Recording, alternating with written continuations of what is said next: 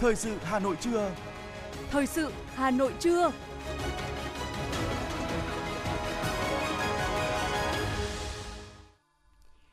Xin được kính chào và cảm ơn quý vị thính giả đang nghe chương trình Thời sự trưa của Đài Phát thanh Truyền hình Hà Nội. Chương trình trưa nay, thứ năm, ngày mùng 6 tháng 10 năm 2022 sẽ chuyển tới quý vị và các bạn một số nội dung chính sau đây.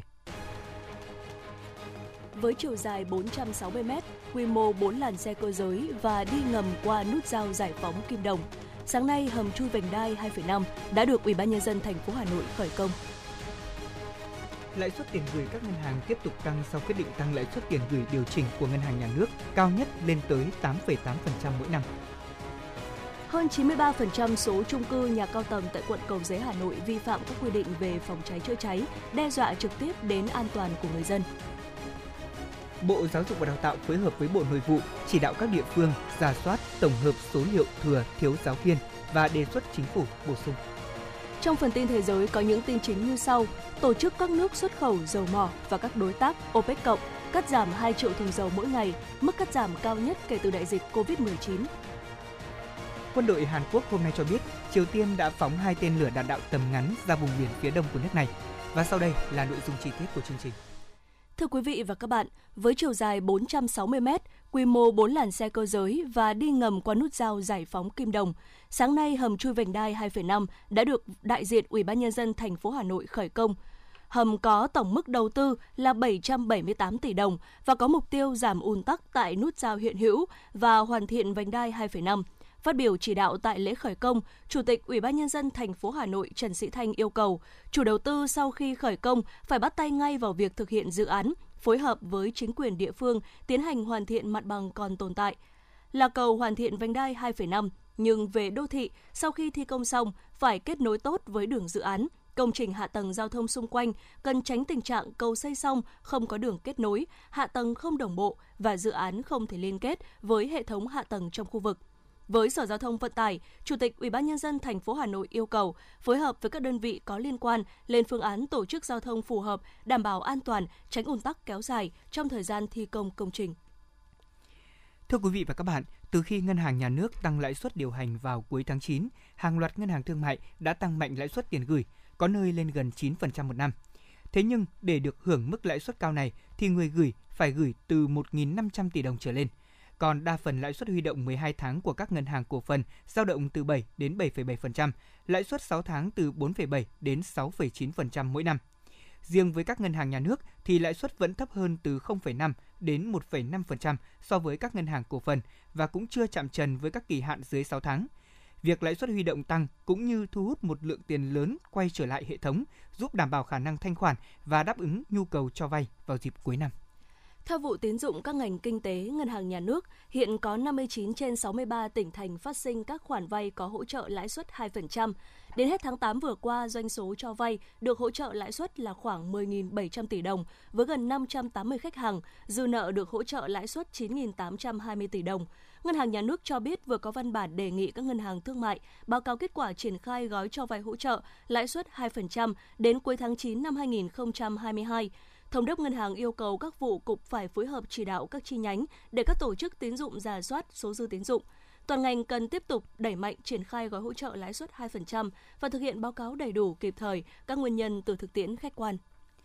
Tập đoàn Ngân hàng Đa Quốc gia của Singapore UOB vừa nâng dự báo tăng trưởng GDP năm 2022 của Việt Nam lên mức 8,2%, cao hơn nhiều so với mức 7% ngân hàng này đưa ra trước đó, do sự phục hồi mạnh mẽ của GDP quý 3 năm 2022 là 13,67%,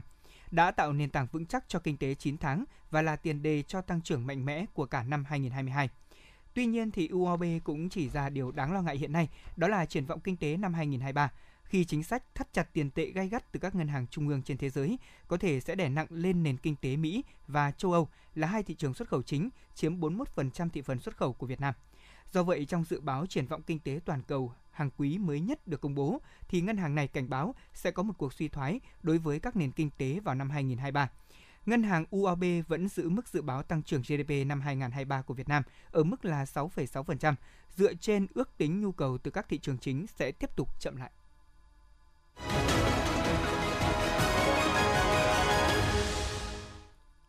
Thưa quý vị và các bạn, hơn 93% chung cư ở quận Cầu Giấy Hà Nội vi phạm quy định phòng cháy chữa cháy. Con số này không có nghĩa là không phải tất cả chung cư này đang trong diện nguy hiểm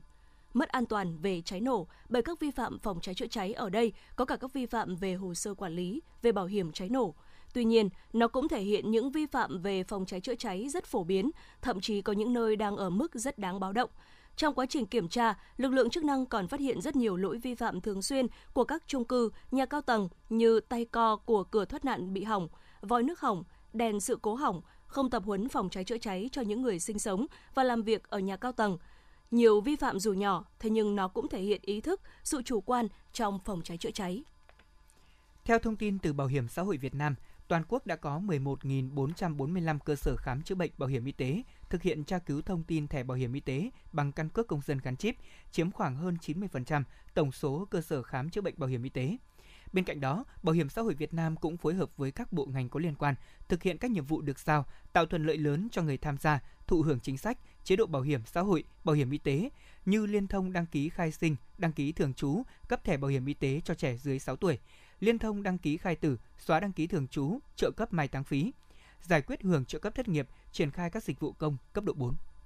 Trong thời gian gần đây, một số doanh nghiệp đã thiết lập các website, app giao dịch như Patient Invest, FinHay, TickCop, Infina, SafeNow, Puff, vân vân, sử dụng công cụ truyền thông báo chí quảng bá cho các sản phẩm, dịch vụ của mình để huy động vốn của các nhà đầu tư. Các đơn vị này huy động vốn của nhà đầu tư dưới hình thức hợp đồng hợp tác kinh doanh, có dấu hiệu hoạt động quản lý quỹ và quản lý danh mục đầu tư chứng khoán mà không được Ủy ban cấp phép, quản lý giám sát theo quy định của pháp luật về chứng khoán. Chính vì vậy, Ủy ban chứng khoán nhà nước khuyến cáo nhà đầu tư thận trọng khi thực hiện các giao dịch đầu tư chứng khoán trên các app giao dịch này, vì khi có tranh chấp xảy ra sẽ không được pháp luật về chứng khoán bảo vệ quyền và lợi ích của mình.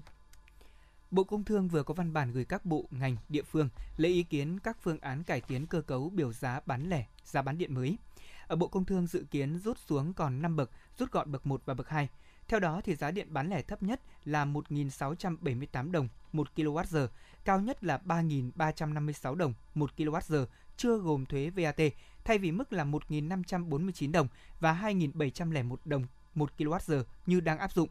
Theo các chuyên gia thì biểu giá bán lẻ điện sinh hoạt hiện tại áp dụng từ năm 2014, chia 6 bậc thang, thế nhưng bộc lộ bất hợp lý trong chênh lệch giá giữa các bậc này.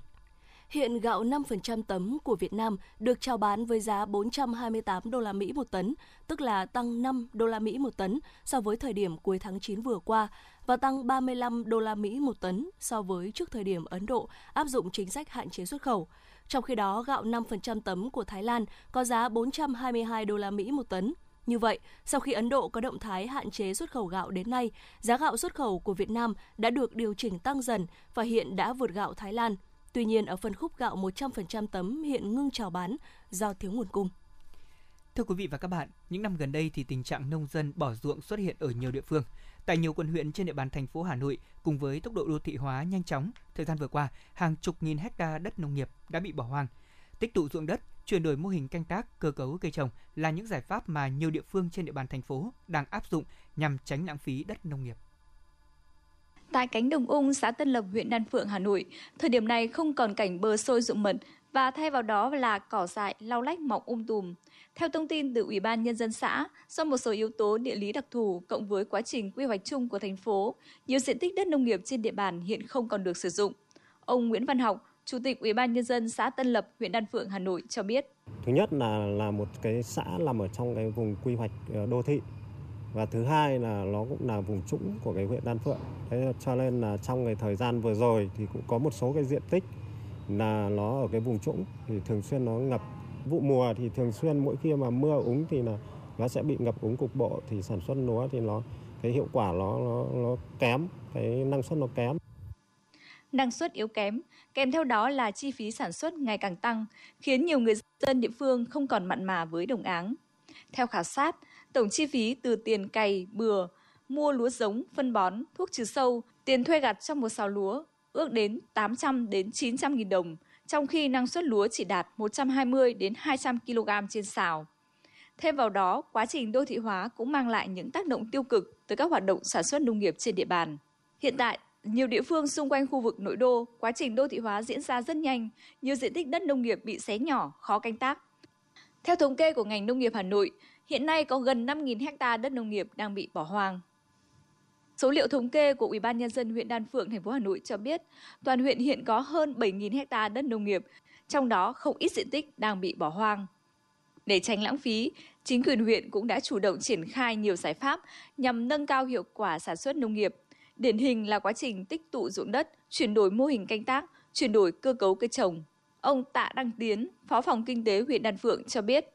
Chúng tôi đã chuyển có một số các cái hộ, chúng tôi đã gom lại một số các cái dụng đất để, để cho các cái hộ làm rau sạch chẳng hạn là một số các cái vùng thì chúng tôi ờ, triển khai cái khu chăn nuôi tập trung. Với cái tốc độ quy hoạch này thì cái đất canh tác thì ngày càng thu hẹp và đã quy hoạch và trong cái quá trình vừa rồi thì chúng tôi lập cái quy hoạch uh, sử dụng đất cũng đang trình các cấp uh, có có thẩm quyền uh, phê duyệt.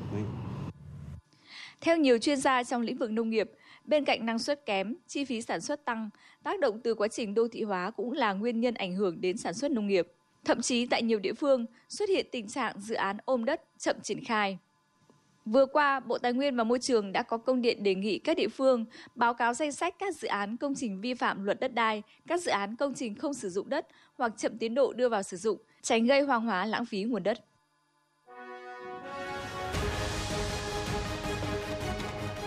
Thời sự Hà Nội, nhanh, chính xác, tương tác cao. Thời sự Hà Nội, nhanh, chính xác, tương tác cao.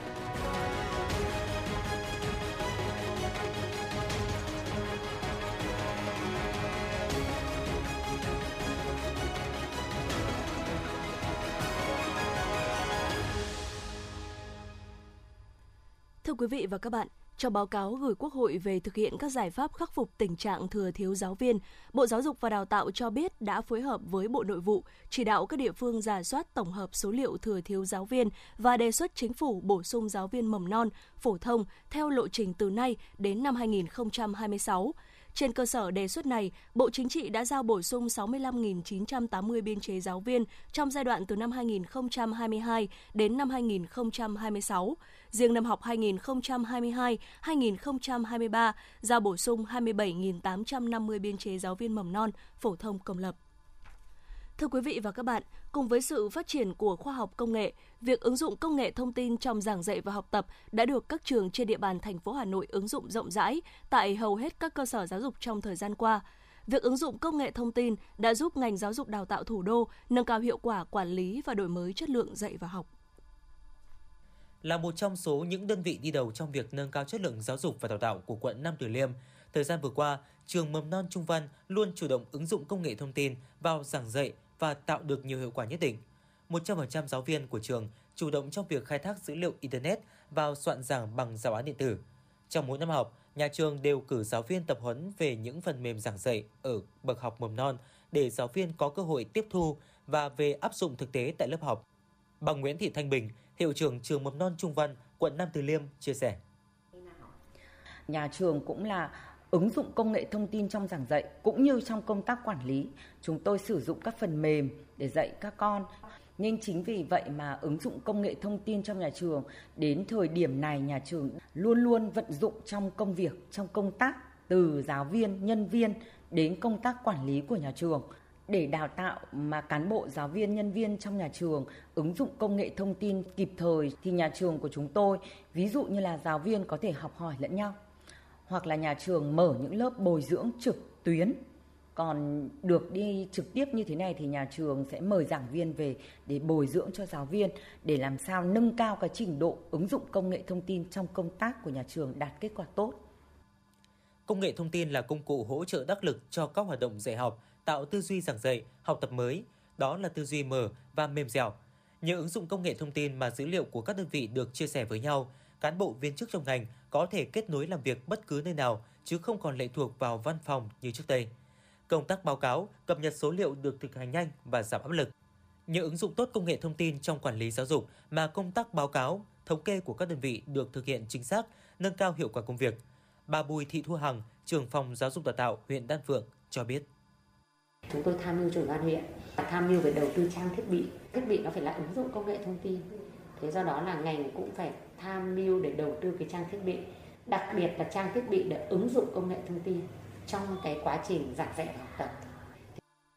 Nếu như trước đây, việc quản lý trong ngành giáo dục đào tạo lệ thuộc rất nhiều vào hồ sơ sổ sách, thì nay đã có nhiều hiệu quả thiết thực hơn nhờ ứng dụng tốt công nghệ thông tin. Ngoài các phần mềm quản lý trong toàn ngành do Bộ cung cấp, các nhà trường còn triển khai sử dụng một số phần mềm như phần mềm kế toán MISA, phần mềm quản lý thư viện, phần mềm quản lý cán bộ, công chức, viên chức. Hầu hết các đơn vị của ngành đã được đầu tư lắp đặt đường truyền Internet tốc độ cao. Ông Đỗ Duy Linh, hiệu trưởng trường trung học cơ sở Thạch Thất, chia sẻ. Chúng tôi có 24 phòng học được đầu tư đầy đủ hệ thống máy chiếu và tất cả các hệ thống công nghệ thông tin để phục vụ cho dạy học cả 24 phòng học đấy. 100% hệ thống máy chiếu, 100% các thầy cô đều sử dụng thành thạo công nghệ thông tin phục vụ cho dạy và học. Trong ờ, uh, 2 năm gần đây là năm ngoái năm nay thì phụ huynh học sinh tự nguyện đóng góp thay thế máy chiếu đó bằng hệ thống tivi mà hiện nay nhà trường có 10 lớp như thế rồi. Thế và nữa là về trình độ công nghệ thông tin thì ở đây thì các thầy đang thực hiện rất thành thạo. Thế nhà trường có hai phòng tin học với 48 máy à, tính dành cho học sinh và nhà trường cũng đang khai thác rất triệt để cái này nên là hệ thống công nghệ thông tin và cái cơ sở hạ tầng của chúng tôi là cũng tương đối đảm bảo Việc ứng dụng công nghệ thông tin đã đem lại những hiệu quả nhất định trong quản lý cũng như nâng cao việc dạy và học. Thời gian tới, ngành giáo dục đào tạo thủ đô tiếp tục đổi mới phương pháp dạy học theo hướng giáo viên chủ động tích hợp công nghệ thông tin vào từng môn học, tăng cường sử dụng các mô hình học tập kết hợp giữa truyền thống và trực tuyến. Bên cạnh đó, ngành tiếp tục tăng cường sử dụng phần mềm trường học kết nối của Bộ nhằm phục vụ trao đổi chuyên môn, đổi mới nội dung, phương pháp dạy học nhằm nâng cao chất lượng giáo dục toàn diện, đáp ứng xu thế của thời đại chuyển đổi công nghệ số.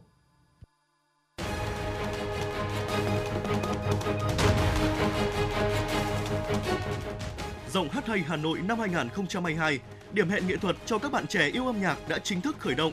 Tham gia giọng hát hay Hà Nội năm 2022, các thí sinh được quảng bá hình ảnh trên các phương tiện truyền thông, được huấn luyện bởi những giảng viên thanh nhạc và có cơ hội tỏa sáng trên sân khấu cùng các nghệ sĩ nổi tiếng và tham gia cùng chuỗi hoạt động đồng hành cùng cuộc thi. Cuộc thi có 3 vòng tuyển chọn, dự kiến vòng sơ tuyển diễn ra từ ngày 12 đến 16 tháng 9, vòng bán kết diễn ra từ ngày 21 đến 23 tháng 9 Vòng chung kết diễn ra ngày 11 tháng 10 năm 2022, thời gian nhận hồ sơ đến hết ngày 10 tháng 9 năm 2022. Giọng hát hay Hà Nội, cơ hội cho những tài năng âm nhạc tỏa sáng. Thông tin chi tiết tại www.giọng hát hay Hà Nội 2022.com, hotline 0932 83 5599.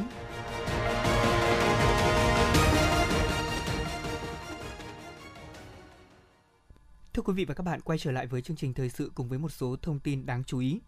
Tổng cục Du lịch cho biết đã làm việc với kênh truyền hình CNN của Mỹ về việc quảng bá du lịch Việt Nam trong thời gian tới. Với vai trò là đối tác chiến lược, CNN sẽ cùng chia sẻ về các cơ hội và xu hướng du lịch mới nhất, cũng như thảo luận về định hướng hợp tác với Tổng cục Du lịch trong năm 2022 này và những năm tiếp theo. Tổng cục Du lịch đang xây dựng kế hoạch triển khai hoạt động quảng bá du lịch Việt Nam trên kênh CNN. Hai bên đã cùng bàn bạc về khả năng hợp tác tổ chức một số những sự kiện để quảng bá du lịch tại Việt Nam và một số thị trường trọng điểm trong năm 2023. Trong quá trình thực hiện nhiệm vụ, lực lượng cảnh sát giao thông đã nêu cao tinh thần trách nhiệm, nhiều cán bộ chiến sĩ đã có hành động đẹp, thể hiện tinh thần vì nhân dân phục vụ, góp phần lan tỏa xây dựng hình ảnh đẹp về người chiến sĩ cảnh sát giao thông trong lòng nhân dân. Mới đây một clip trên mạng xã hội cùng với lời cảm ơn hai cảnh sát giao thông đã dẫn đường cho một cặp vợ chồng đưa con tới bệnh viện cấp cứu đã được cộng đồng mạng chia sẻ, để lại nhiều bình luận khen ngợi hình ảnh đẹp của hai chiến sĩ này. Đó là Đại úy Trần Trung Tuyên, đội cảnh sát giao thông đường bộ số 7, phòng cảnh sát giao thông Hà Nội và Đại úy Hoàng Lê Đức, phòng 7, Cục Cảnh sát Giao thông Bộ Công an đã dẫn đường cho gia đình có con nhỏ đi cấp cứu. Khi đi tới nút giao thông Xin lỗi quý vị, khi đi tới nút giao tại đường Khuất Duy Tiến, gia đình này rời đường trên cao để di chuyển tới bệnh viện. Ghi nhận của Hội Y học Dự phòng Việt Nam, từ đầu năm cho đến nay, cả nước đã có hơn 40 ca tử vong do bệnh dạy và Bến Tre là địa phương đứng đầu với 11 ca tử vong. Trong hai năm vừa qua, bệnh dạy đang có xu hướng gia tăng rõ rệt tại các tỉnh khu vực Tây Nguyên và miền Nam. Bệnh dạy có tỷ lệ tử vong gần như là 100% khi lên cơn dại và hầu hết do mọi người không đi tiêm vaccine sau khi bị động vật cắn, cào hoặc liếm lên vùng da bị tổn thương do vẫn còn e ngại với vaccine. Bên cạnh đó thì không ít người nghĩ rằng chó mèo đã tiêm phòng rồi sẽ không truyền bệnh dạy hoặc là có thói quen trì hoãn đi tiêm phòng ngay, chờ đợi theo dõi động vật cắn mình có biểu hiện bất thường thì mới đi tiêm. Theo thông tin từ Trung tâm Dự báo Khí tượng Thủy văn Quốc gia, khoảng 9 khoảng từ ngày mùng 9 đến ngày mùng 10 tháng 10, một đợt không khí lạnh có thể tăng cường xuống nước ta. Đợt không khí lạnh này không chỉ gây mưa cho các tỉnh miền Bắc, Bắc Trung Bộ mà còn khiến nền nhiệt giảm mạnh. Dự báo từ đêm ngày mùng 9 tháng 10, các tỉnh vùng núi Bắc Bộ trời chuyển rét, vùng đồng bằng Bắc Bộ và các tỉnh Thanh Hóa, Hà Tĩnh trời chuyển lạnh, nhiệt độ thấp nhất từ 17 đến 19 độ, đồng bằng Bắc Bộ và Bắc Trung Bộ chuyển lạnh với nhiệt độ thấp nhất khoảng 19 đến 21 độ. Bên cạnh việc làm giảm nhiệt mạnh, đợt không khí lạnh tăng cường này kết hợp với các điều kiện thời tiết khác gây mưa lớn cho các tỉnh miền Bắc và miền Trung.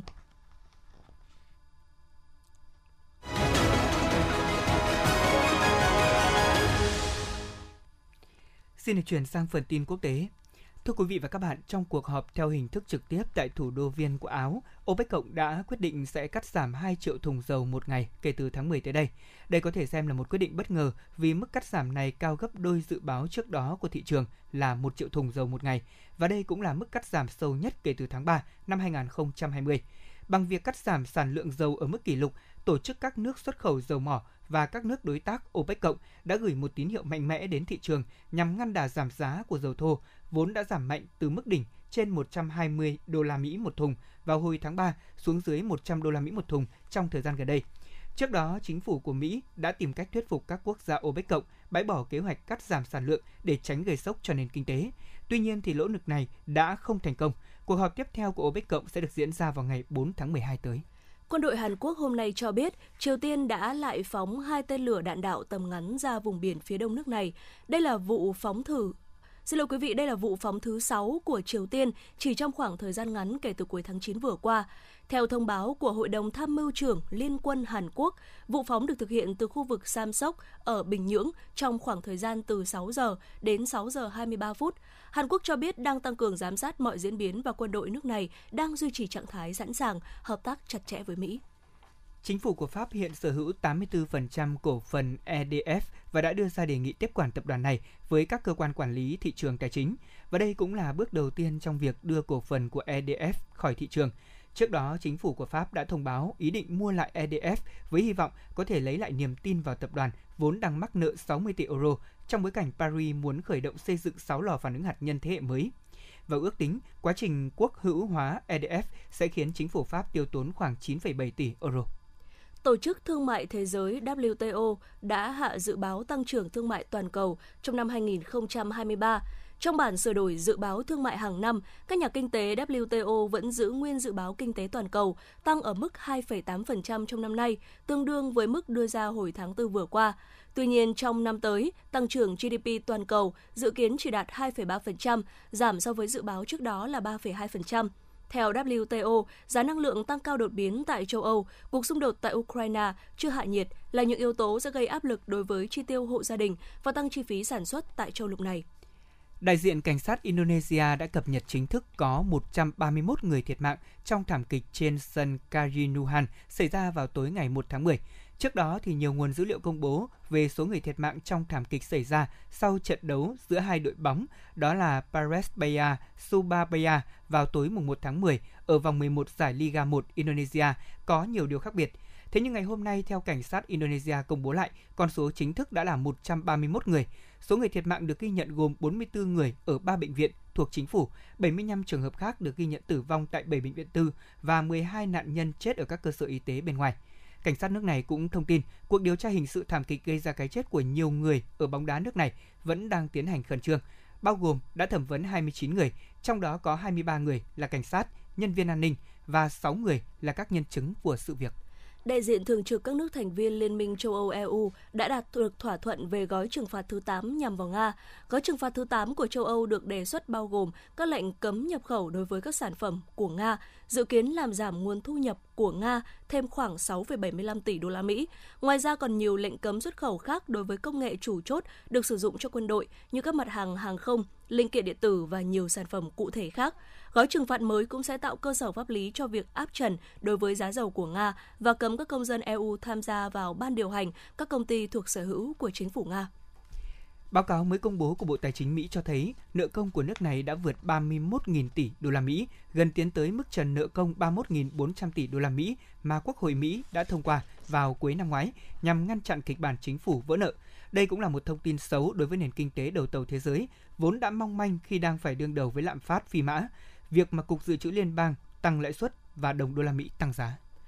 tàu sân bay Mỹ trở lại vùng biển Nhật Bản. Đây là một động thái thể hiện trạng thái sẵn sàng của các đồng minh trước các diễn biến mới trên bán đảo Triều Tiên. Quân đội Hàn Quốc thông báo tàu sân bay chạy bằng năng lượng hạt nhân của Mỹ USS Ronald Reagan sẽ được tái triển khai ở các vùng biển phía đông Hàn Quốc, biển Nhật Bản. Vụ phóng tên lửa mới nhất của Triều Tiên càng làm tăng lo ngại nước này có thể sẽ sớm tiến hành một vụ thử hạt nhân. Hội đồng Bảo an Liên Hợp Quốc dự kiến nhóm họp về vấn đề Triều Tiên theo đề nghị của Mỹ. Pakistan đã cạn nguồn tài chính để chi cho hoạt động phục hồi sau trận lũ lụt nghiêm trọng gần đây. Nước này cũng đang cần khẩn cấp thuốc men cho 8,2 triệu người và sẽ cần thêm lương thực vì mùa vụ đã bị lũ cuốn trôi. Tổng giám đốc Tổ chức Y tế Thế giới Tedros cảnh báo Pakistan đang đứng bên bờ vực của một thảm họa y tế công cộng. Hiện nay thì Liên Hợp Quốc đã tăng gấp 5 lần mức kêu gọi quyên góp viện trợ nhân đạo cho Pakistan lên 816 triệu đô la Mỹ. Gần 1.700 người đã thiệt mạng và hơn 7 triệu người phải đi sơ tán, hàng trăm nghìn người phơi nhiễm với các bệnh như sốt rét, sốt vàng da, tiêu chảy. Những căn bệnh có khả năng lây lan nhanh trước khi nước lũ vẫn chưa rút. Theo giới chức địa phương, phải mất nhiều tháng nước lũ mới có thể rút hết và ước tính thiệt hại lên tới 30 tỷ đô la Mỹ.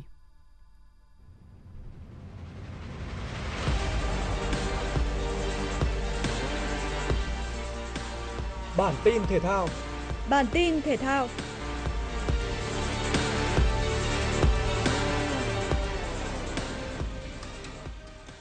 Ở trận gia quân tại bảng F vòng loại U17 châu Á, đội tuyển Việt Nam không gặp nhiều khó khăn trong việc kiểm soát bóng cũng như tạo ra các cơ hội trước đối thủ bị đánh giá yếu hơn là U17 Đài Bắc Trung Hoa.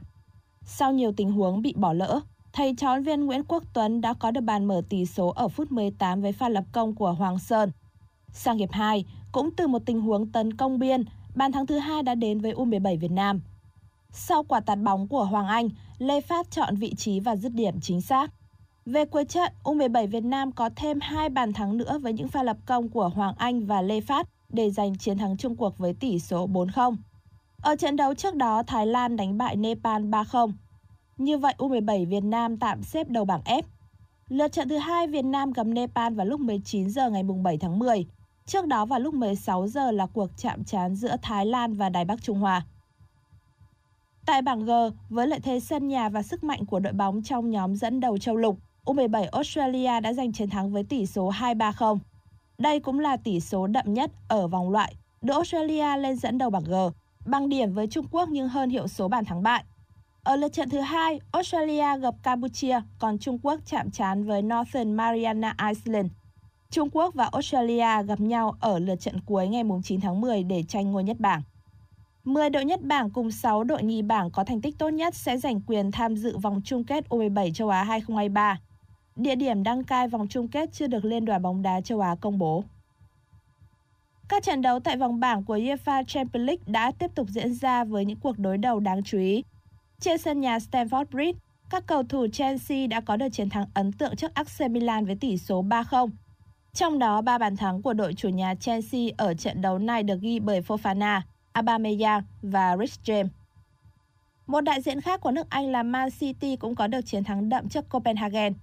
Cú đúp bàn thắng sớm của Erling Haaland đã giúp Man City chơi thong dong trước đối thủ và liên tiếp có thêm các bàn thắng của Mahrez, Julian Alvarez và pha phản lưới nhà của David Kocholava để khép lại trận đấu bằng chiến thắng 5-0.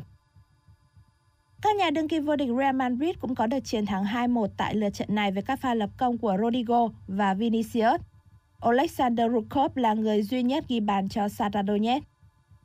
Trong khi đó, dù Messi đã tỏa sáng với một bàn thắng, nhưng Paris Saint-Germain vẫn bị cầm hòa trên sân của Benfica với tỷ số một đều khi Danilo phản lưới nhà ở phút 41. Ở các trận đấu khác, Juventus thắng Maccabi Haifa 3-1, trong khi cả hai đại diện của bóng đá Đức là RB Leipzig và Dortmund cũng đều đã có những trận thắng cách biệt 3-1 và 4-1 trước các đối thủ như Celtic hay Sevilla. Dự báo thời tiết vùng châu thổ sông Hồng và khu vực Hà Nội chiều và tối ngày 6 tháng 10 năm 2022. Vùng đồng bằng Bắc Bộ chiều nắng, chiều tối và đêm có mưa rào và rông rải rác, nhiệt độ từ 26 đến 33 độ. Vùng núi Ba Vì Sơn Tây chiều nắng, đêm không mưa, nhiệt độ từ 25 đến 33 độ. Ngoại thành từ Phúc Thọ tới Hà Đông, chiều nắng, chiều tối và đêm có lúc có lúc mưa rào và rông, nhiệt độ từ 26 đến 33 độ. Phía Nam từ Thanh Oai, Thường Tín đến Ứng Hòa, chiều nắng đêm không mưa, nhiệt độ từ 27 đến 33 độ. Mê Linh, Đông Anh, Sóc Sơn, chiều nắng đêm có lúc có mưa rào và rông, nhiệt độ từ 26 đến 32 độ. Trung tâm thành phố Hà Nội, chiều nắng, chiều tối và đêm có lúc có mưa rào và rông, nhiệt độ từ 27 đến 33 độ. Quý vị và các bạn vừa nghe chương trình thời sự của Đài Phát thanh và Truyền hình Hà Nội, chỉ đạo nội dung Nguyễn Kim Khiêm, chỉ đạo sản xuất Nguyễn Tiến Dũng, tổ chức sản xuất Trà My, đạo diễn Hoa Mai, phát thanh viên Lê Thông Thu Minh cùng kỹ thuật viên Quang Ngọc thực hiện. Kính chào tạm biệt và hẹn gặp lại quý vị trong chương trình thời sự 19 giờ tối nay.